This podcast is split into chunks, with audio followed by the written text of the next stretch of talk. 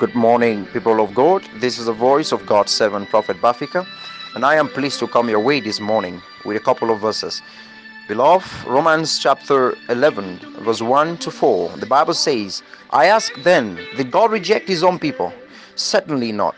I myself am an Israelite, a descendant of Abraham, a member of the tribe of Benjamin. God has not rejected his own people, whom he chose from the beginning. You know what the scripture says in the passage where Elijah plead with God against Israel. Lord, they have killed your prophets and turned down your altars, and I am and I am the only one left, and they are trying to kill me. What answer did God give him? I have kept for myself 7,000 men who have not worshipped the false god Baal. Beloved, I came to exhort you this morning on what I title God has done it for you. Child of God, God has done it for you. I want you to bother no further. I want you to think no more. I want you not to trouble your heart, for it is written, Let not thy heart be troubled. Cast all your anxieties unto God, because indeed He cares. Dear people of God, I don't know what is tormenting you I don't know what what bothers you a lot. That strange thing that keeps you thinking a lot. That has taken part of your life. That is that's a plague or a thorn in your flesh.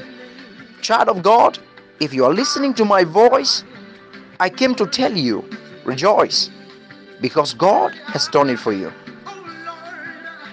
I want to tell you something in this passage that you ought to know here the Bible makes it clear Elijah pleaded against Israel for their atrocities, for their abominable act, for their acts of evil against the prophet.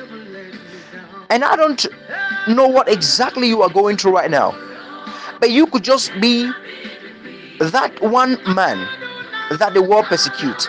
You could just be that one person that all around you is against in fact, Elijah said, They had killed all your prophets because, to the best of Elijah's knowledge, all the prophets Elijah knew were all consumed by this raging wickedness, by this raging uh, evil. The Bible makes it clear that Baal did not spare the true prophet. People of God, Elijah ran from Jezebel because it was too much than he could take. Elijah pleaded for his life. I want to remind you of this scene once again. It may just reflect another time in your life where you are going through a lot. And a lot, I mean, by a lot, I mean a lot. Because it may just be what nobody knows. What is that tension within you? I want you to ease up. I want you to ease in because God has done it for you.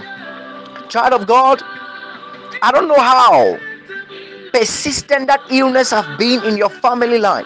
Well, maybe it's a generational something. Each year it kills something. Each year one person goes. It causes one destruction or the other.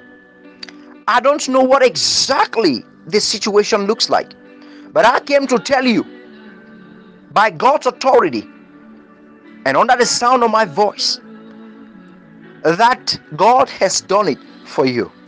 Cry no more. Cry no more. Because Elijah was like you who thought that all hope is gone, who thought that there is nothing left. Oh, yes, Elijah thought that that is the end of the road. Hmm. But I came to tell you it is not over until it is over. God has a plan for you. There is a day, there is a moment, there is a period, there is a time God has assigned to bring you upliftment and to bring you triumph, to bring you victory. And here is the moment. Beloved, look no further. God is talking to you right now. And if you are listening to me, listen again. People of God, the Bible says God replied Elijah And he said, I have kept for myself 7,000 men who have not bowed their skulls to the God of Baal, to the false God of Baal. In other words, there are still true prophets, seven thousands of them, plus you that I have preserved. Child of God, I want to tell you something. Hmm. It is not done yet. God is not done with you. Because where you did not expect help, God is bringing help.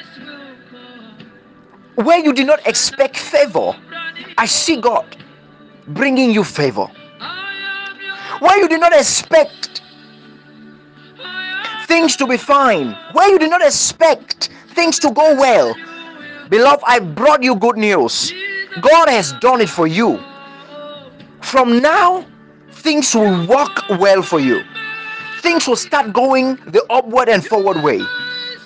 I challenge your faith this morning, whatever has been tying it down, that God has opened a door, that door you don't see is about to manifest. Though you don't know, it is real. Child of God, be encouraged this morning. Put on the full armor of God. Be in your most holy faith. For I tell you the truth, no one has ever pleased God in faithlessness. It only takes faith for a man to please God. Yes, for this is a testimony that we have heard of the founding fathers of our faith, even Abraham, Moses, name them. That by their faith they achieved a lot by their faith. God never stopped proving himself to them. Dear people of God, the faith of Abraham made him the father of many nations. Abraham, I just want to challenge your faithlessness this morning. That if you can only add a little action to the words you are hearing this morning, then from that position, from that that point of weakness, you will find strength. And I pray for you, child of God, that this will be your morning of revival. It will be a morning to begin a new phase of things. It will be a morning to experience a new dimension in the supernatural. It will be another time, child of God, for you to excel so abundantly in every aspect. I bless the name of the Lord for you this morning because I know at the end of the day you will testify. Your testimony shall overflow, and that there shall be no limit to what you can achieve today to what you will achieve today. There will be no limit. I prophesy in the name of Jesus. And what you could not do, start doing them. Because God indeed is your strength. God indeed is your is your strong tower. In him everything is possible. Be blessed and remain resolute. God bless his word in your heart. Thank you. Thank you.